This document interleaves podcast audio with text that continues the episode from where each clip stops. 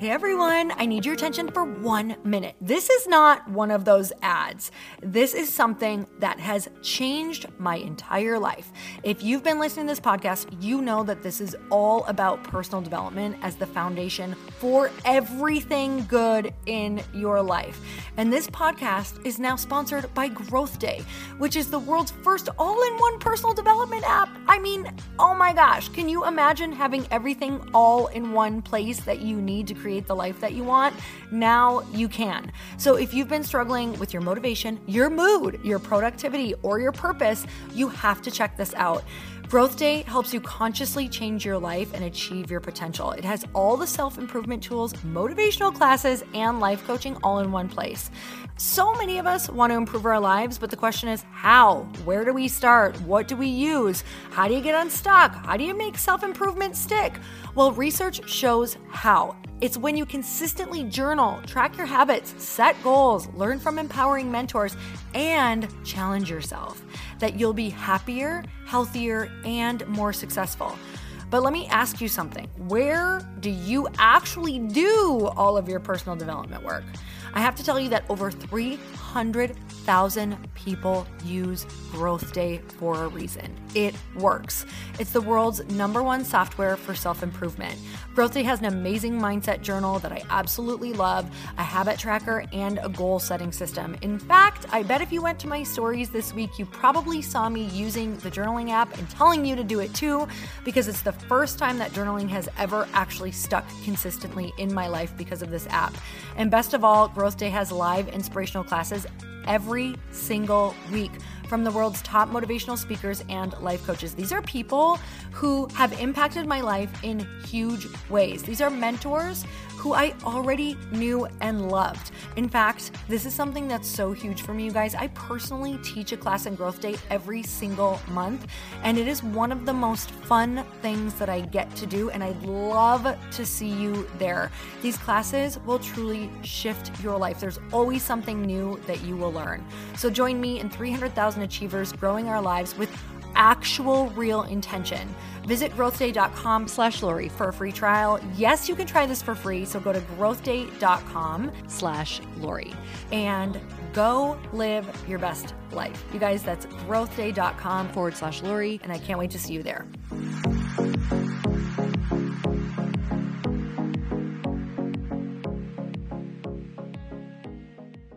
Thanks to Jenni Kayne for sponsoring Earn Your Happy. For your best dressed self, add Jenni Kayne to your closet.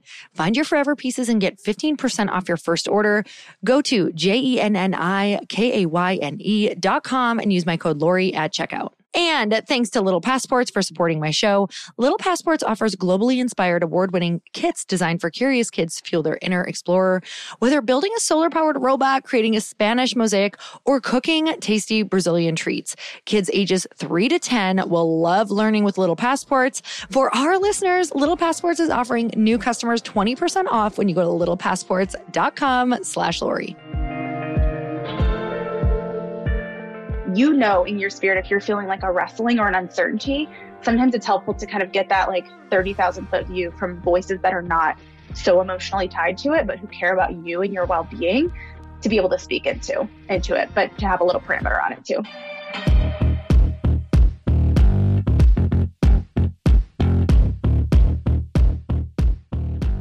Hey, welcome back to the show. I'm so glad that you're here because today is going to be a great podcast for you.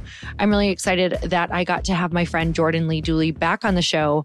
There has been so much that has gone on since the last time I've gotten to drop in with her. We've had lunch together, me, Chris, and her amazing husband. Also, when she was on her book tour in L A, got to spend some time with her. And then again, got to spend some time with her at our friend Angie Lee's event. And I really just feel like this woman has so many beautiful gifts that she is giving to the world.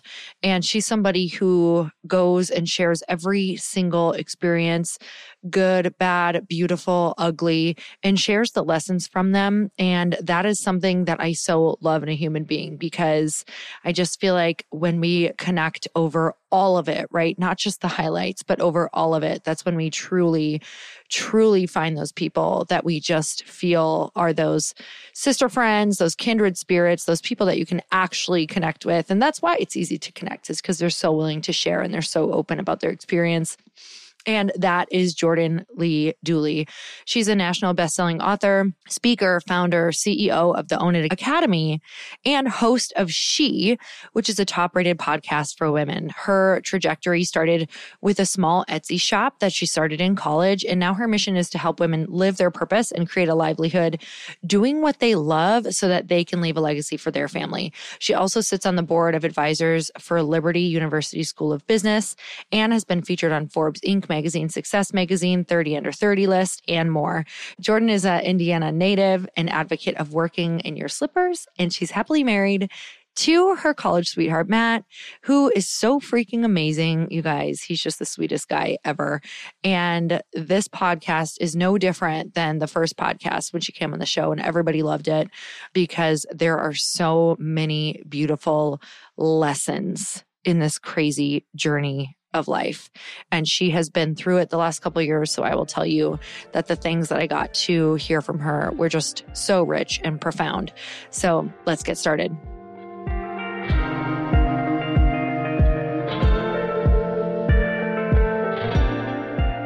Jordan, I'm so excited to have you on the podcast. Thank you so much for coming on. Ah, so glad to be here. It's fun to be back. It's been a couple of years since I was with you the last time, and I'm so thankful to be back. I know. And so much has happened. So many things and so much wisdom, so many valuable lessons. I know you've been on an insane journey. It's been a couple of years. It's been a couple of years on top of just what has naturally already happened in the world. Something that I just love about you is that you have such a loving teacher archetype that you want to come back and teach people and, and help people with their own journey to say, hey, this is what I learned. This is what I went through, and maybe I can help you in the process. And that's really what you have always felt like to me. It's just that person that's like, hey, come sit next to me. Let's just talk about all the things that have happened and, and connect. So thank you again so much for coming on the show. And I know that this is going to be just a beautiful conversation and so valuable. Yeah. Well, I'm looking forward to it. It's a really complimentary thing to say. So thank you. Well, I'm really excited. So let's dive in. Why don't you tell me, you have an incredible new book out. It's called Embrace Your Almost, which I'm so obsessed with. And I'll tell you why in a minute. We kind of chatted about this. It's about finding contentment in the in-betweens, the not quites, and the unknowns, which is, I would say, if we could actually look and get statistics and percentages on life, I'd say that's probably eighty percent of life is sitting in those. So how incredible that you wrote a book on it. And if we don't learn to enjoy those, that means we may not enjoy eighty percent or more of our life. So, so powerful. All right. Why don't you tell me a little bit about the journey to this particular book? Yeah. So originally the book kind of started off with a slightly different message, but evolved very quickly in my writing process, because as I was writing, it was a lot of almost happened in my life. I actually almost became a mom twice. I consider myself a mom, but I almost had a baby twice and lost those babies tragically, which I don't go into too much detail about in podcasts, but you can read about that story in the book if you're interested. But really unexpectedly walked through loss at age twenty-five. Like I thought, I'm in my prime, I'm healthy, we're checking stuff out. And it was interesting because at that time, I had just released my first book that year. My husband was able to stop working and come work with me full time, start his own business. Like then we ended the year with a pregnancy announcement. Like we were at the place where we were like, life is going exactly how we want. This was the end of twenty nineteen. Every box was being checked. And then unexpectedly walked through our first loss in January, fast forward a couple months, got pregnant again, walked through our second loss a few months after that in June.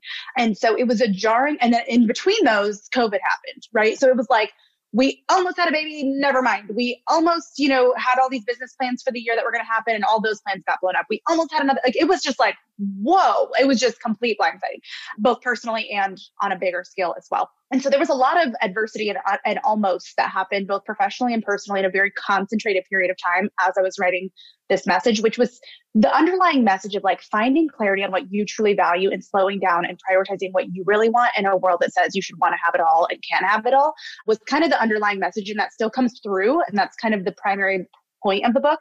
But it was interesting how these almost, these kind of near misses and these huge letdowns and like devastating experiences really even deepened that message for me, because it was like, wow, this was like I mean, life-changing. When you go through like tragic loss or heartbreak or even get delayed dreams, like, okay, like what was interesting too is even this book about embracing the almost and like trying to figure out how to navigate the middle when you thought you'd be here, but instead you're still here.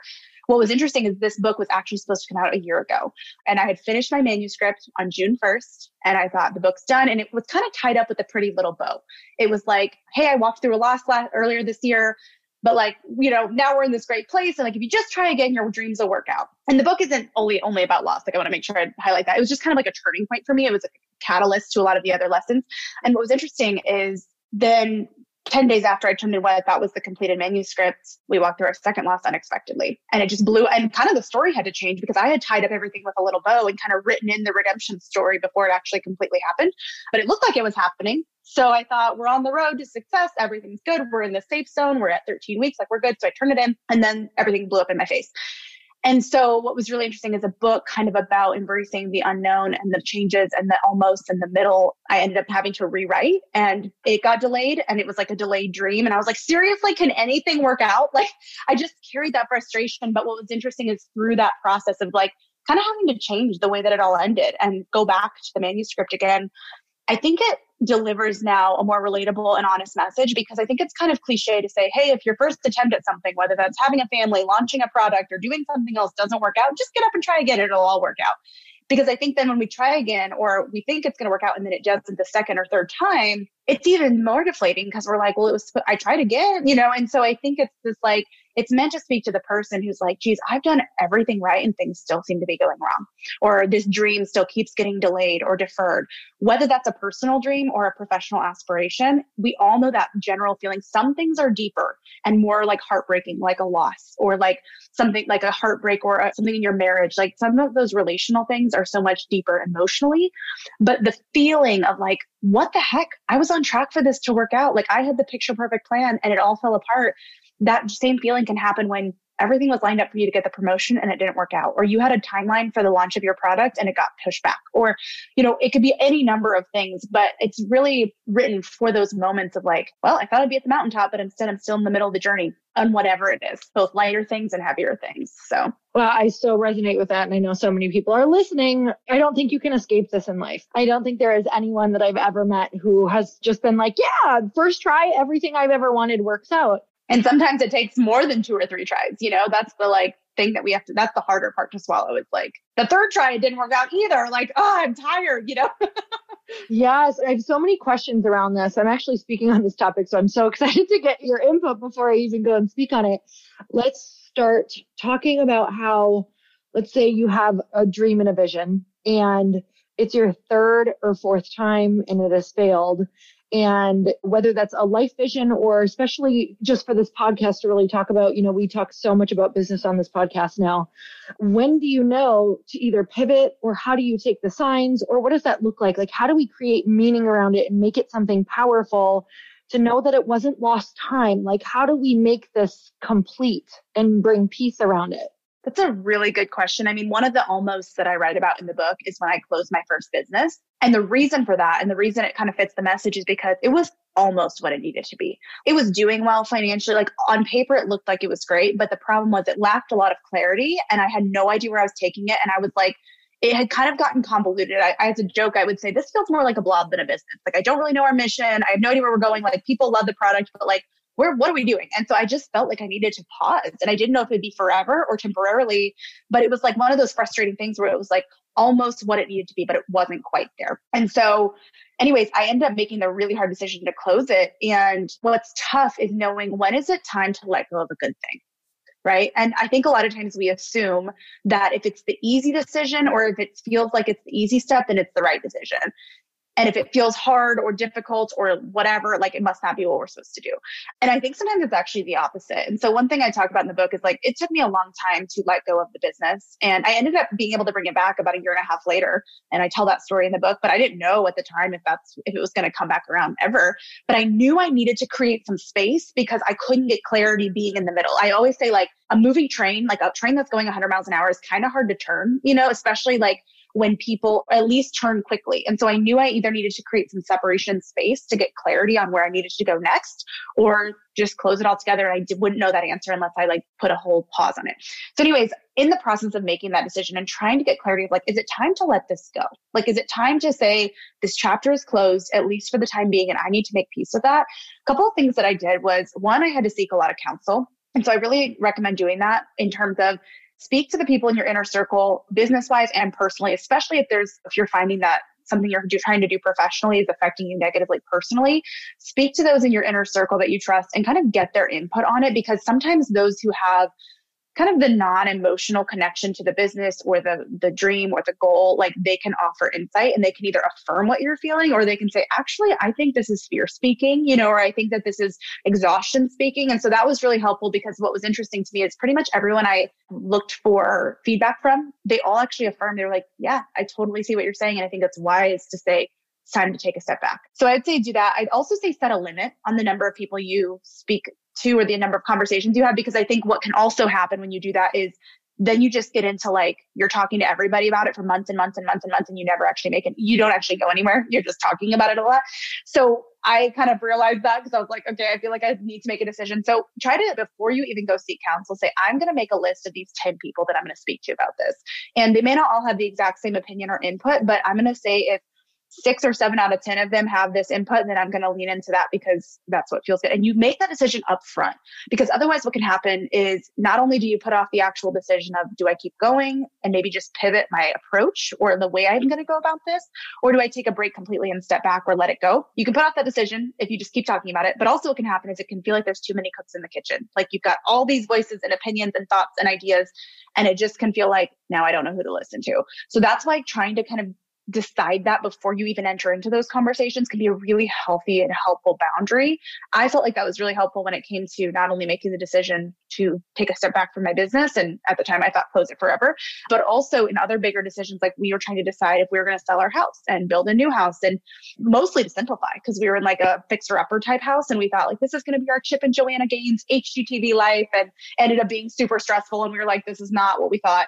But it was hard to let go. It was hard to let go though, because we had a vision of what this house was going to become. This is where we were going to raise our babies. This was going to be our Pinterest like house that we were going to put a beautiful porch on. It sat on three acres. Like it had so much potential. But as we got into a few projects, we were like, ooh, this could like become a real big nightmare real fast, just seeing the foundation and different things. And so anyways, my point is, I think seeking counsel, but also having some parameters on how you're going to go about that before you get into those conversations and then start feeling pulled in a lot of directions can be really helpful in keeping a clear mind as you do that. And then having that objective input makes a big difference. So those are just a few things that I would say can be helpful in determining, because there isn't a one size fits all answer. I don't know if it's time for you to let go of X, Y, or Z dream, or to let go of this good thing. But you know, in your spirit, if you're feeling like a wrestling or an uncertainty, sometimes it's helpful to kind of get that like thirty thousand foot view from voices that are not so emotionally tied to it, but who care about you and your well-being, to be able to speak into, into it, but to have a little parameter on it too. Oh, I love that. It's so interesting because, you know, I have this company that is, has just, we have struggled beyond anything that I can possibly tell you to get it out into the world, especially because of like, it's a non-alcoholic and alcohol. So it's like dealing with licensing and co-packers and manufacturing in a world where that is struggling so hard right now, on top of a startup and minimum runs and all the things and the high, high, high cost that has come out of COVID as well, from an already high cost industry. So with that said, I've had these moments where I'm just like really listening into, is this supposed to happen? And I think that when you really get real, like kind of what you were saying, and ask yourself those questions, you almost know, like, no, this is supposed to happen. I'm going to keep going.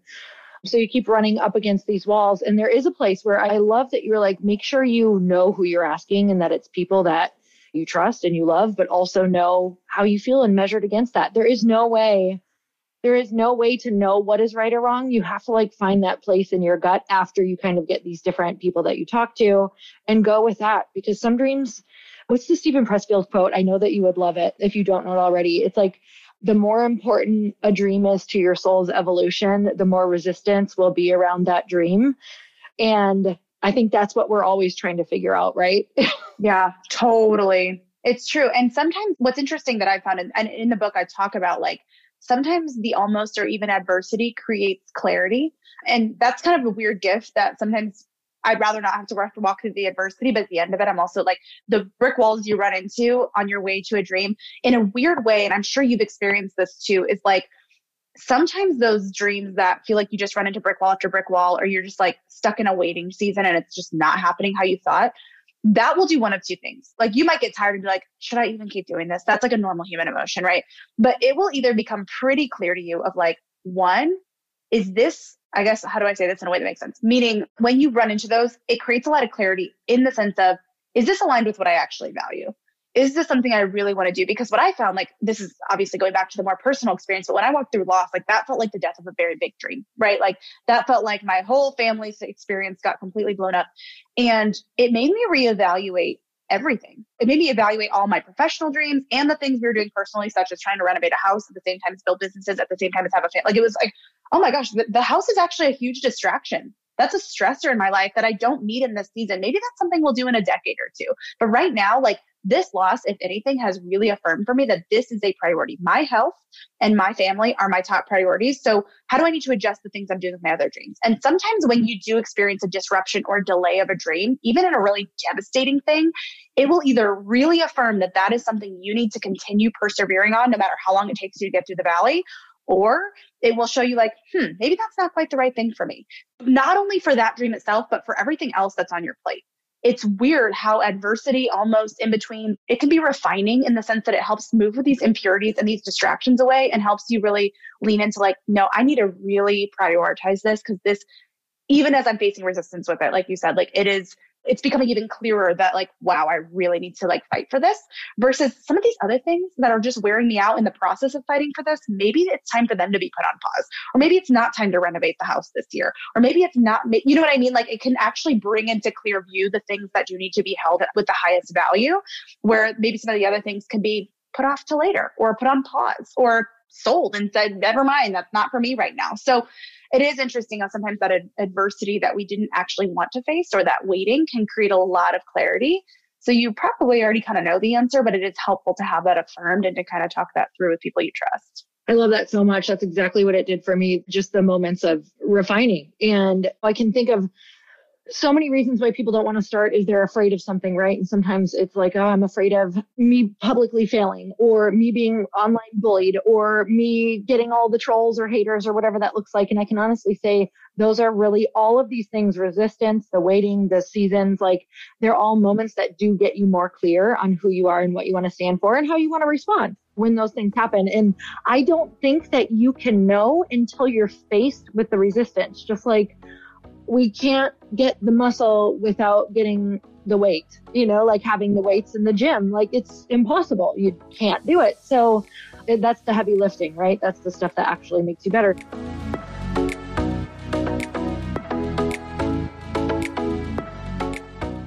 I talk all the time about working from home, and truly I have felt like I have not really gotten dressed because I sit at a desk all day and I'm in workout clothes, which I love, but I've been finding that I am not as productive as I want to be. I need to switch up my energy.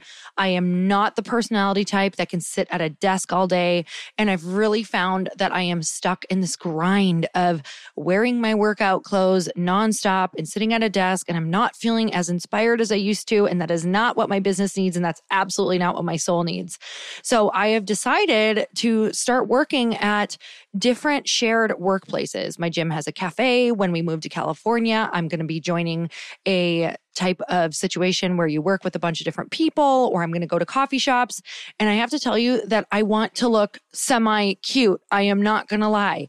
I might still do my workout clothes, but I'm probably going to throw on like a cute sweater and some cute mules. And that's why I'm literally obsessed with Jenni Kayne. You guys, it is the ultimate destination for effortless everyday pieces that never go out of style. Jenni Kayne dot com is sponsoring Earn Your Happy, and they're offering you fifteen percent off your first order when you use code Lori at checkout. I recently got Jenni Kayne's shearling mule slides, and they're perfect for running to the grocery store. They're perfect for working in a coffee shop. They're perfect for even going out to dinner in my black skinny jeans and just a basic white tee. They're comfortable, practical, and of course. They're very chic and they have so much versatility in how you can style them. It literally just feels like a really fancy slipper that I can wear out and make look cute. I can't wait to put them on first thing in the morning and just when I'm running around or trying to be productive in a coffee shop, maybe writing my new book. I don't know. We'll see what it is. You guys, Jenni Kayne is the definition of California cool, but it's effortless pieces that will instantly make you feel like the best dressed version of yourself. Find your forever pieces at jenni kayne dot com and get fifteen percent off your first order when you use code Lori at checkout. That's J E N N I K A Y N E dot com, promo code Lori. Okay, let's talk about that because I am still in, in this season, as are you. Your book is about to come out. I'm still in the waiting season, and I've learned more about myself in this waiting season and, you know, some different things happening within the waiting season on top of waiting that truly now are such giant blessings. But I will tell you, I had a really, really crazy dark period there about six months ago. So let's talk to people who are in the waiting season. Maybe there's a lot of pressure. Maybe they've put a lot of their life on the line. Maybe they put a lot of money on the line. Maybe they're feeling a ton of anxiety. Maybe they're wondering who in the hell they are in the world if this isn't it. We all know exactly what that feeling is. So how did you manage with everything that you had going on and everything that you went through? Tell me all of the things about how we can better handle the waiting season. I wish I was an expert on this. It's so funny. Sometimes I'm like, should I be publishing this book? Because like I'm still figuring it out. But But that's part of the reason why we're publishing it. It's like, it's from the middle, you know, it's from still kind of the learning. It's just maybe one step ahead. But I, I feel like one thing that I learned, and actually, you know, it's funny is it's kind of been this ebb and flow between personal experiences, but also business experiences. For example, like we had a big launch, I think it was last spring. So like a little over a year ago that completely flopped. And I was like, I'm thinking it was like my best idea ever. And it was like, I think we just like barely broke even. And I was like, okay, that was almost terrible, but it was like not nearly what I expected. And I never wanted to do it again. And what was interesting is it was kind of like an extra project. It was kind of like something I had just wanted to do that I actually had the capacity to. So I finally did it. When it didn't do nearly what I thought it would, I remember talking to Matt, I was on the phone with him and I'm like, I don't know if we're even going to break even on this. Like, I think I just wasted a ton of money, like thinking like conservative estimates said it would be awesome. And it was not. So he's like, let's go to dinner. So we go to dinner that night. We sit at our favorite little Italian restaurant, family owned little house. It's like the best place ever. And he was just kind of like speaking into me. He's like, remember, like, this isn't like your whole identity. And like, technically this thing was extra, but I get so caught up in the, like, I'm so used to like, if I want to do something, I put my mind to it and I do it and I succeed at it. And when it doesn't, no matter how good my efforts are, it's like the most devastating and frustrating thing. So anyways, we had this wonderful dinner over Italian, like just enjoyed ourselves, had a glass of wine. Then we went home and we sat on our back porch at our new house after we finally made the grueling decision to sell our old house. And we sat out there. It was one of the first like warm spring evenings in the new house. And we overlook a pond and we sat like this little back patio and we had just put up the little like bistro lights. And so he, he put on the bistro lights and we both picked up a book and we just happened to sit out there and read. And we heard the fountain of the pond. He started a little fire and I was reading. And I remember just like taking a deep breath and looking around. And I was like, I really like my life right now. There's still things that have like, you know, yes, we've gone through loss. Yes, this business project flopped. Yes, like we're not in the house we thought we'd be in. Like there are absolutely things that do not look like how my plan would have thought they would. And it feels like my whole like plan and identity has kind of been disrupted.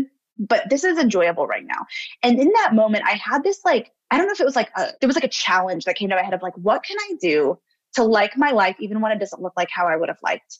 And so it became this like mission of mine over the last year to like cultivate a life I really like. That doesn't mean you quit longing for the thing you long for or hoping for, or even working toward the thing you want that hasn't worked out or isn't going how you thought. It just means that you tend to it in the middle and you actually try to make the middle a little less miserable. And so we started a garden. It was actually our second garden because the first one failed miserably. So we had learned a little more and we started gardening and it, that slowed me down. Like just learning to tend to a garden and the joy of like, I can grow things. This is cool. Like something that simple, learning how to make meals that I really liked, reading more books out by the fire in the summer evenings, traveling. We started serving with an organization that we actually wanted to serve with for several years, but just never had the time to. I guess my point is like in the middle, when something feels like it's not going according to plan or it's taking a lot longer than you thought or just isn't working out for one reason or another, really consider like, okay, I may not love everything about my life right now. This area or this area or that area feels incomplete or outstanding. And I don't mean excellent. I mean like incomplete. But what can I do to like what I do have? Can I start a garden? Can I get involved with serving? Can I go on that trip I've always wanted to go on?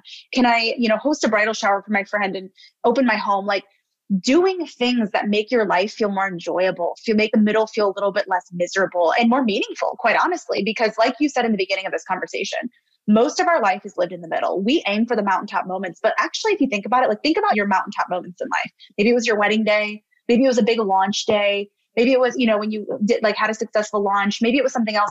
But my point is like, those are like short experiences where most of life is actually building up toward those and it's on the journey toward them. And that's why I say like, if you can think, okay, even if I don't love everything about my life right now, because life can be hard and hard to love, what can I do to like my life? And that just creates this like permission to be like, maybe it's the year I tried baking bread because I've always thought that'd be fun and I've just never given myself the space to do that. And dang it, this is just so frustrating over here. I need an outlet that feels fun and like I don't have the pressure to make money with it and it just like brings me life and it's relaxing and it's like a skill I can work on. So for me, that was gardening. And it's also been some D I Y projects around my home and it's been serving and welcoming children who are coming from families of crisis into our home. And like all of those things have not only been so healing for us through the hard, hard things we've walked through, but it's also been like opening my mind to like the bigger space outside of my own. Because sometimes I think as achievers, we can get tunnel vision on the goal, the dream, the thing. And that's great because we need focus. But we also need to like live and, and allow ourselves, like I've allowed myself to be more spontaneous. In the middle of a work day, I go to lunch with a friend and like spend two hours laughing over lunch. Like I didn't do that before because I was so goal oriented. And so like, we got to get this stuff done. And it's just like, I don't know. I don't know if it's that like loss kind of gives you perspective of like, don't forget what really matters, you know, in life. But I think it's also the challenge to be like, dang it, like I can't control certain things. I can give my best, but I can't control how this is all going to work. So what can I do to like my life in the middle, even if it's not where I thought I'd, I'd be? So that's my challenge.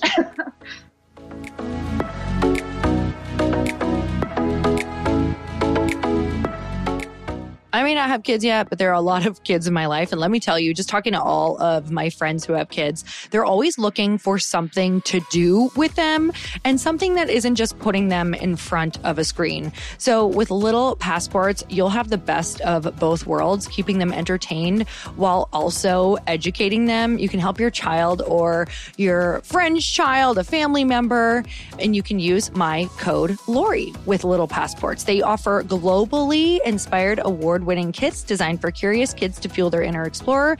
Each month, they send a kit packed with play-based activities like interactive crafts, puzzles, games, and stories to help kids have fun while they learn about the world around them. I'm telling you, I keep some at my house for when we have family over and we need to keep a little entertained.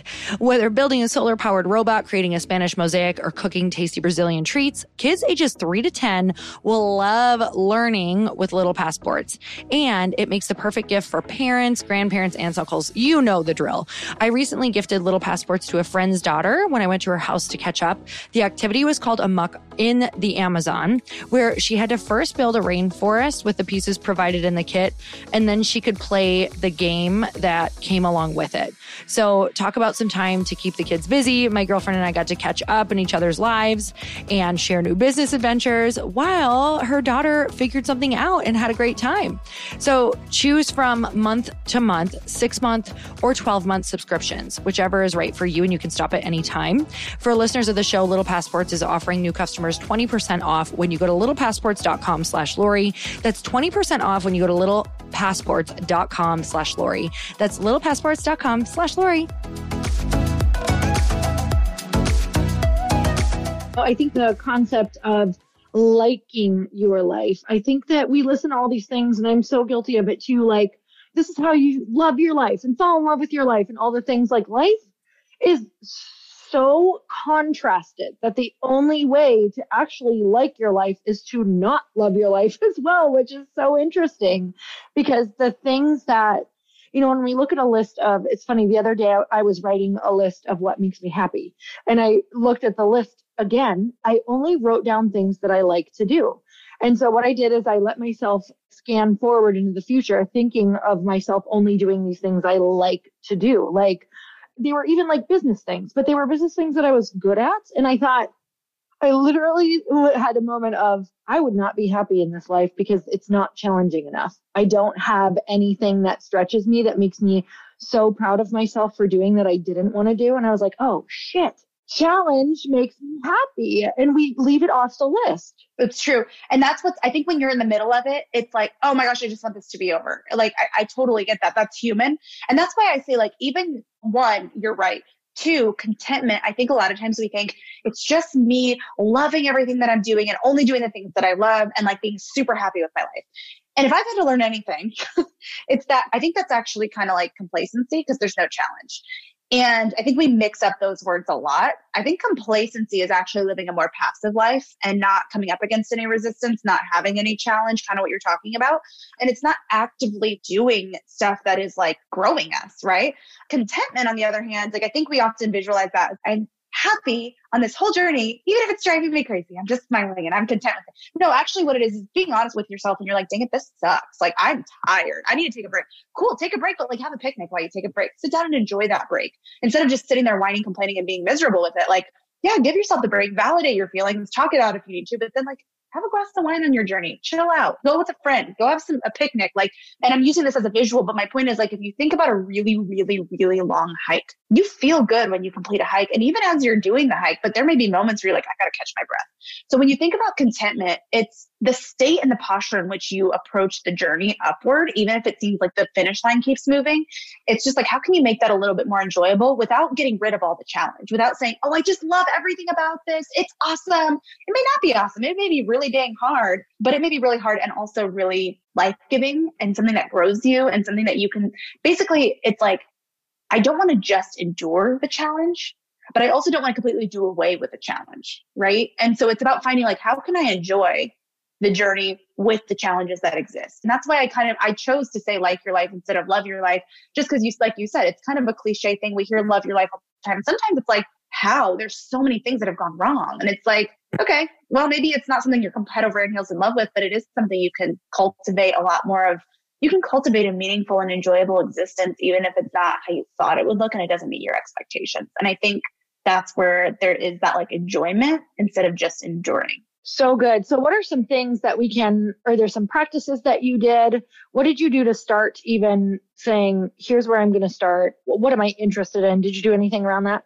Yeah, that's a really good question. So a couple things. One, I kind of tried to lean into the relationships of mine where I knew people were good at having hobbies, because like, I'm not, I don't know about you, but like I'm terrible with having hobbies because I turn everything into like a business venture. Um, or like, I just feel like I don't have time for it. So I, like my husband, for example, he is really good at like, he likes to just learn about things, things that don't make money, things that like have nothing to do with business, but he just like enjoys being like learning more about fishing or fly fishing or these random things that I'm like, why are you doing that? We could be like building some empire over here. And he's like, because I also need to rest. And so anyways, I kind of leaned more into his habits and leaned into those relationships of people I knew who were more naturally inclined to do those things. And I, I started to get curious. So a couple things that I did, not only leaned into those relationships to try to allow myself to find hobbies and to lean into and spend time doing those hobbies, but a couple other things that I did, I call it the boot camp season. Like when you're like, okay, I'm preparing for what I'm waiting for. It's kind of like a boot camp, you know? And sometimes the boot camp goes on longer than you like. So in addition to trying to find a hobby that, especially as an achiever, sometimes it's helpful to hobby, have a hobby that feels fruitful for you, even if not in a monetary sense. So that may be D I Y projects where you feel like you can enjoy the fruit of your labor afterwards. That may be gardening, so you feel like you get to enjoy the produce afterwards. Something that feels like it's not work, but it allows me to feel like it's not just a waste of time either. So something like that, finding a hobby that for me, that was gardening. Another thing that I tried to do is really get curious. I started reading more books that were teaching me things beyond the subject matter that I spend most of my time in. So like for a while I was reading a lot of like business and like personal development books, which are great, like nothing wrong with that. But I started to read stuff that was like women's health. I wanted to learn more about my hormones. I learned how to play video poker and then poker. I asked my dad to teach me that. And I like got this little manual and I won one hundred bucks at a casino. It was awesome. Just random stuff. I started to learn, ask my husband, like, teach me more about hunting, because he likes to hunt, and just kind of got curious about topics that weren't really in my line of work or what I was used to reading about. And it felt, I mean, I started even started reading fiction, like allowing myself to learn, you know, and kind of get curious and expand what I was spending most of my mental energy on was another huge, huge thing that's been really enjoyable.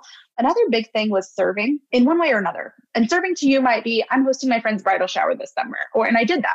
Or it might be, I'm going to work with this organization. And with my hands, like I think we as humans, especially being so digitally connected, we may like make a quick donation online, and that absolutely matters, and that's great. But I think there's something like in our soul that comes alive when we are serving with our hands, when we're building a house for an organization, or we're taking care of kids in need, or we're serving food to the, you know, like doing something where we have an interaction and we can like get outside of our own bubbles, our own little offices, our own Zoom meetings, and actually like get into the world of other people, because it not only offers perspective, but it also can really bless you, like as the person serving.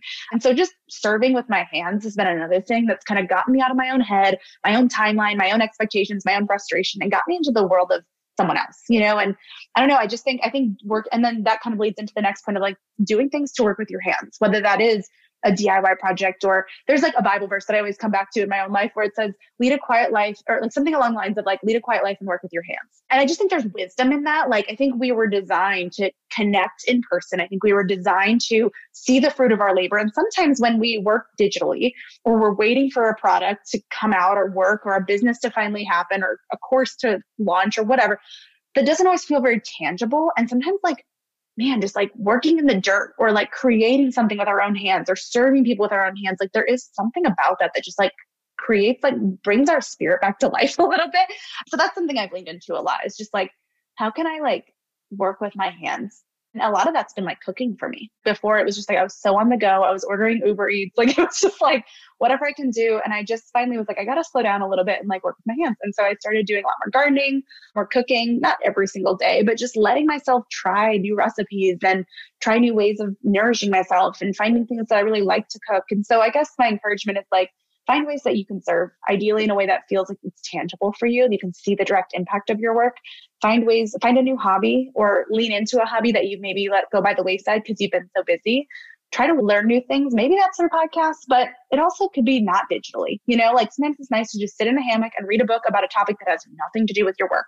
Learn about poker. Learn about something that you don't think about all the time. You know, something random and seemingly unrelated. We learned a lot about agriculture because we've been interested in like, we had chickens for a little while at one point, and we eventually want to have like some animals again. So we've read books on that. We literally read a book called The Wonderful Pigness of Pigs. Like if you're telling me that that's not in my line of work, like, you know, just random, like learning about things that are interesting to you and finding ways to really connect and work with your hands. Some of those simple disciplines in your everyday life and trying to work those in. I mean, I have a busy life, but I find ways to work it in in small ways. And it just feels like it brings me back to life sometimes. So those are just a few ideas and a few things that I've done. It's such a good reminder. Like, I feel like this is not talked about enough, and you can't hear it enough. And it's so important for me to hear over and over and over.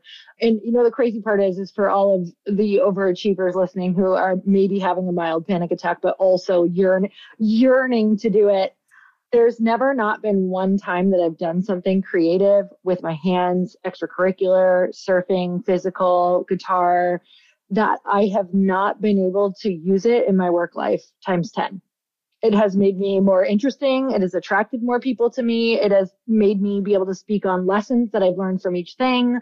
I've learned about, I mean, there's so much rich learning that comes from, I guarantee you've learned so much about gardening that you see running parallel to life and business that it blows your mind. Well, and it's also like sometimes getting out of your own like bubble of achieving, it kind of re-inspires you. So you do, like you said, you have new lessons that come to pass, or you see things differently, or you can offer different perspective. And it, it's not, it doesn't have to be like mind blowing, but it does kind of re-inspire you, especially when you're hitting a wall or you're burnt out.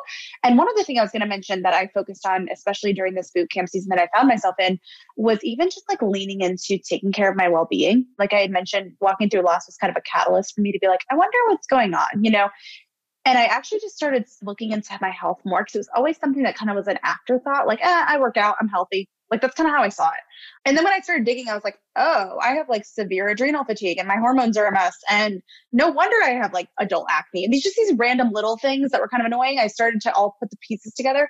So sometimes it's like when you find yourself like waiting on something, whether that's a business thing to work out or a personal thing to work out, like another thing can be like, take some time to investigate and really pour into your health and well-being to support that. Because especially as an achiever, like I think we ambitious go-getters, like we may think we're taking care of our health, but then we eat through lunch or we work through lunch, you know, and our blood sugar is that hot, like a hot mess. And so I don't know, just like finding little ways to say, how can I really support my health and well-being? And I think we often think about that as like self-care. I think about that as like being educated. I mean, it is self-care, but it's like, it's being educated to say like, what does my body actually need? If I ever actually really listened to it, like for the first time and however many years I had been building my business, I really started to pay attention to that and prioritize that. And so it could be one or all of those things, but those are just a few ideas of ways to like kind of make the most of a boot camp season, but also become a more interesting person, a healthier person, a more well-rounded person, and honestly have more energy and inspiration in your work when you come back to it as you do those things. I feel like my work has benefited from it. I feel like this book has become a stronger message because of the willingness just to lean into those things. I think the projects I choose to take on now in my work have more clarity and intention and purpose, and they're not just because it's to achieve the next thing. So yeah, there's a lot of benefits that can come from those simple things that in a way you may think are a waste of time, but that are truly like, I think, building blocks for the things that we really need to be doing. So good. Let's end on trying to assess the why that we're doing things. Can you chat a little bit on that? Like how we can get so in the inertia of maybe a dream from when we were younger or seeing a dream that we think we want. How do we reassess or really get behind the why? What did you do? So I always call why, the, I call the single most important question, why. And a lot of times when we hear the word why, we think about it in the typical context that we hear in entrepreneurship, which is like, what's your why, right? Like this big grandiose why for like your business. And I've had to kind of deduce it down to, I actually need to ask why to every single commitment on my plate, every goal I think I'm pursuing, every dream I think I want, every project I want to launch, all the things, because I think sometimes we arbitrarily set goals and we don't even know. And I hesitate to say define enough only because it sounds like you're being lazy or complacent. But what I mean is like, actually, sometimes the best way to like grow your business or to, to grow yourself is to define enough so you're not arbitrarily chasing numbers that you think you need to be hitting or doing things you think you need to be doing because your sister did it or because you saw a Facebook ad that says you could do it, or because like there's so many messages that are telling us what you could or should do that it's like, is that even right for you? Like for your season of life and your priorities in this life, whether that's, or in this season, whether that's to have a family or to take care of your health because you found out you had Hashimoto's or something else random, like you've got to make sure that your work and your goals are in alignment with your true priorities. And so I always suggest starting with what is my present priority, meaning, because a lot of times we say priorities as if it's a plural, but priority means one, like the number one thing. So how can you have a top priority while you also have all these responsibilities to steward? And I kind of wrestled with that for a long time. And then I kind of came to this realization of you have to start with your present priority, meaning what is the thing, the number one thing that needs tending or like urgent attention in my life? Is it this project in my business? Okay. Is it getting out of debt? Is it taking care of my health because I just found out of this diagnosis that I didn't know I had? Is it trying to heal my marriage? Like there's probably going to be one or two, but I usually there's one big thing that you're like, that needs the attention the most, the soonest. And that could be for any number of reasons. So try to like think in the next six months, what needs my most urgent care? Then what happens is it's not that you just say, and all other responsibilities are gone. You just start tweaking how you go about those responsibilities so that they actually support your present priority rather than detract from them because you're trying to treat them all as priorities. So for example, for me, it was like, oh my gosh, I didn't realize all these health issues were going on for me. I need to take the next year to really heal and prioritize my health. So that became my present priority. The house decision I mentioned earlier had to get in alignment with that. The way we were doing the house thing before was taking away from that. So we sold the house and we got a new house that simplified our life. The way I ran my business, I had to do some different things. I had to say, you know what, some of these projects are going to have to wait a year or two, and we're going to really do well at the one or two that are working well right now. And we're going to simplify to really support the present priority. So everything else basically falls in line with it. So I think get clear on your present priority first, and then look at everything on your plate, everything you're considering doing, and to every single one, audit it and say, why? Why do I want to make that much on that project? That was something my husband asked me one year. He's like, so what do you want to do on this project? And I was like, and this was right after we had this whole conversation of like reducing stress, taking care of my health. And I was, I threw out some big number and he's like, okay, cool. Awesome. Why? And I was like, I don't know. Cause like I heard somebody else do that on a course launch or something. And I think I should. And he's like, do we need to? Like, that's great if we hit that, but like, what do you actually need? So you could don't like overexert yourself unnecessarily. And when we kind of worked through why I even wanted to make a decent amount on it, we found I only needed to do like half or something. So it was like, it took pressure off. Like, oh, I would have just, and if I make more than that, great. But this arbitrary goal setting because we saw someone else do it or because we think it sounds good or because it sounds big or whatever, like we get so caught up in the flashy arbitrary things that we don't really figure out what is aligned with the priority that I need to be taking care of in this season of my life. So all of that said, I think it's really beneficial to, especially when you're feeling overwhelmed or like you're all over the place, look at everything you think you want to do, every goal you've set, every monetary goal you've set, everything you think you're going to tackle this year and go, why? Why this? And if you don't have a clear reason for it, if it's, I don't know, it sounds good or, well, I don't know, my friend did that recently and I feel like I should be able to do that because I have the same following size or because we've been in business the same amount of time or whatever else, that's a terrible reason to exert yourself to achieve a goal. So maybe it's actually, that's not the right goal for me. That one's going to get tabled for this year. We'll come back to it next year, you know, and that's a really healthy way to identify the right goals for you to pursue in a world that's constantly telling you what you could be doing or what you should do. Oh man, you literally are inspiring me with Chris to just make a list of everything we're doing and just have fun and see what comes up. So interesting. And then because we are in a really, we're trying to refine and refine and refine even more. So I love this so much. This is such great timing. Okay. Tell me about some things we didn't touch on that are in your book and who the perfect person is for this book. Everything from unmet expectations to, you know, one big topic in the book that I think is really relevant to this conversation is there's a whole chapter on when your dreams come true for everyone but you. So when you've worked your butt off and your friend just like seems to have sneezed and her business took off and you're like, what's going on, you know, or, you know, you've tried to have a family and your friends are getting pregnant, no problem, or whatever else it may be. It's just, it's really challenging to be like, how do I see that as not just a reminder of what's painful, but also of what's possible? So there's a whole chapter on that. But I think the perfect person for this book, it really can be a variety of things. If you feel like, gosh, I thought by now I'd be married with a kid and a dog and a three bedroom house, but instead I'm still living in a loft trying to hustle to grow my business and it's not working.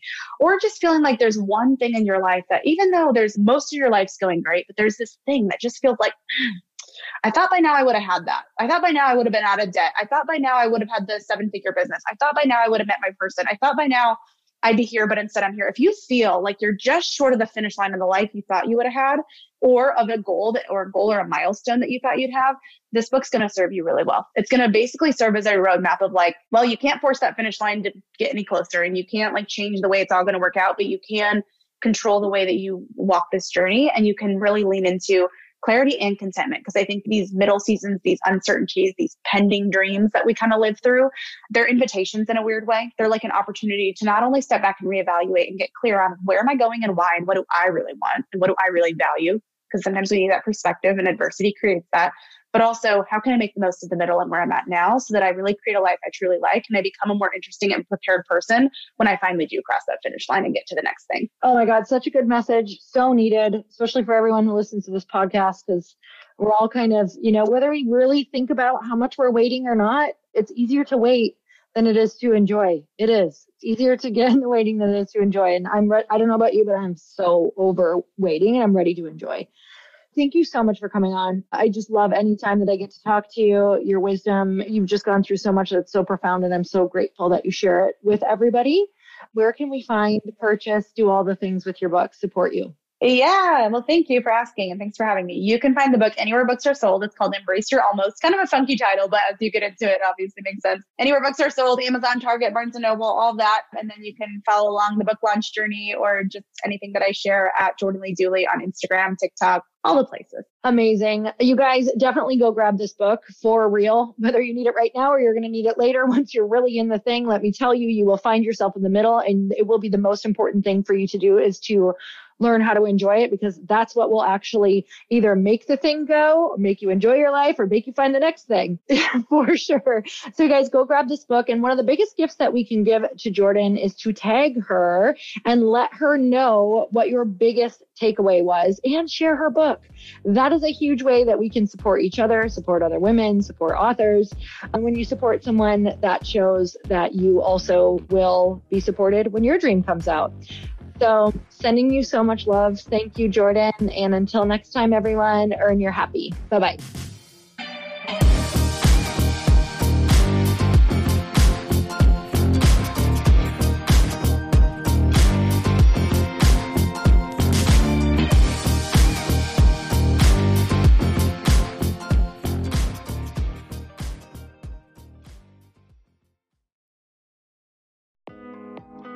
Hey, thanks for listening to the podcast. And I want to make sure that you have my phone number, and I'm not kidding.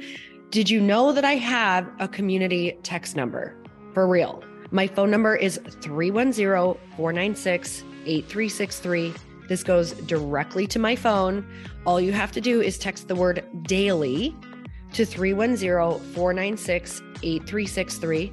And I literally text you every single day, Monday through Friday. I actually just got done thirty seconds ago texting a bunch of people back, and I talk to you all of the time. You guys, people always ask me how I got my community text number and how it works.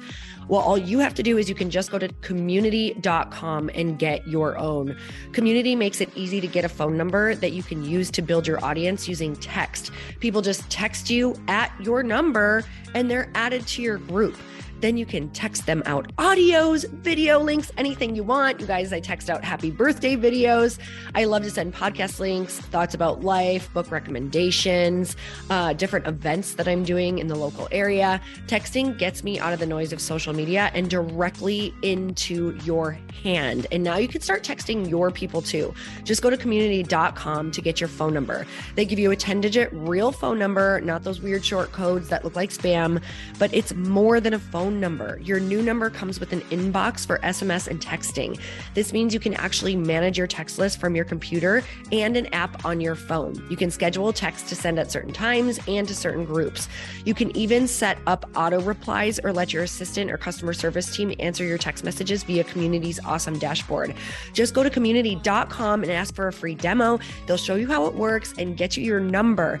It's time to start texting your audience versus just posting on social media. Everyone uses Community for that. So go check them out at community dot com. I can tell you it's not just great for communicating with my audience, but Chris and I use Community and our texts to also sell out our launches. I'm telling you, you get such an incredible response because you really are creating a true deep sense of community, and it's so intimate. It's freaking amazing. Go check it out at community dot com.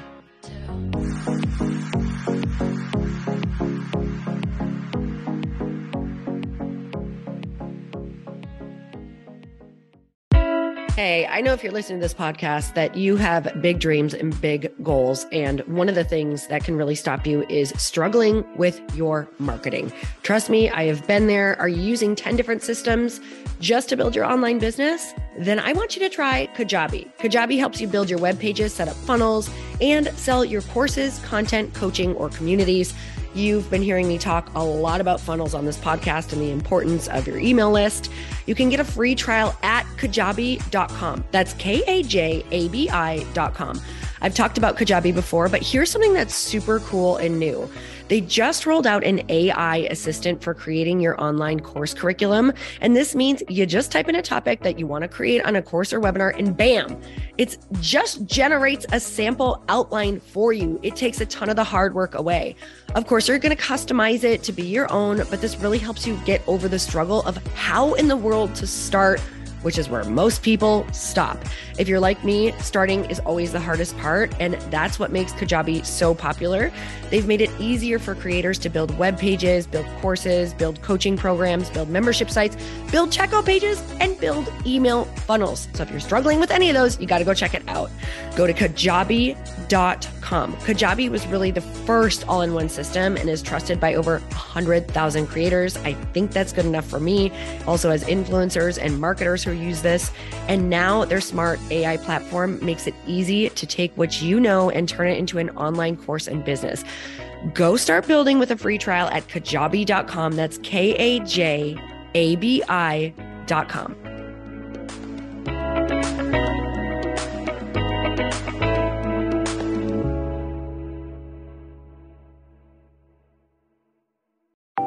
Want to know a huge secret to my success? Okay, not only my success, but just about every single person that I have interviewed on this podcast who is successful has this in common. You guys, they love to journal. They capture their life lessons and what they're grateful for. But a lot of people don't keep this up consistently. And most people do know that the research shows that journaling deepens your gratitude and increases self-awareness. But did you also know that journaling decreases stress and helps you achieve your goals faster? In fact, journaling is a huge differentiator between average performers at work and high-performing people. It leads to longer-term clarity, confidence, and success. So why don't more people journal? Why didn't I journal consistently? Honestly, they don't like staring at a blank page. It's hard to carry a book around with you or a notepad, and they just don't even know what to write about, or they just forget. That's why I know that you're going to love Growth Day. It's the world's number one system for self-improvement, and it's like all-in-one personal development in an app.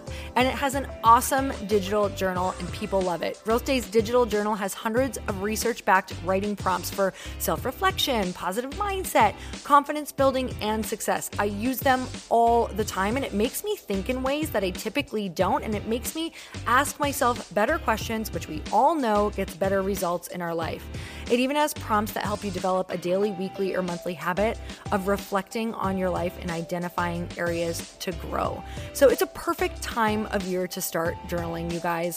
When you sign up at Growth Day, you also get systems for habit tracking, goal setting, and scoring, and improving every area of your life. Best of all, I get to teach there too, you guys. I'm so excited. I hope that I get to see you. I teach live in Growth Day every single month with a new topic just for you. So join me there. Start your free trial at growthday dot com slash Lori.